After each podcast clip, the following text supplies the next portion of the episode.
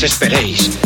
La desdicha que padecemos no es más que la pasajera codicia y la amargura de hombres que deben seguir el camino del progreso humano.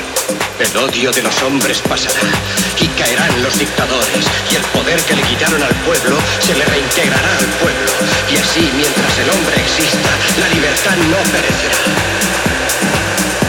Soldados, no os rindáis a esos hombres, que en realidad os desprecian, os esclavizan, reglamentan vuestras vidas y os dicen lo que tenéis que hacer, que pensar y que sentir. Os barren el cerebro, os ceban, os tratan como a ganado y como a carne de cañón.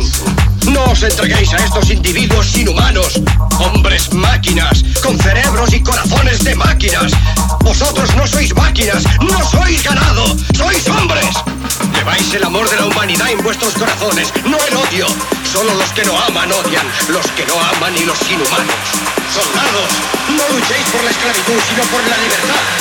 En el capítulo 17 de San Lucas se lee, el reino de Dios está dentro del hombre, no de un hombre ni de un grupo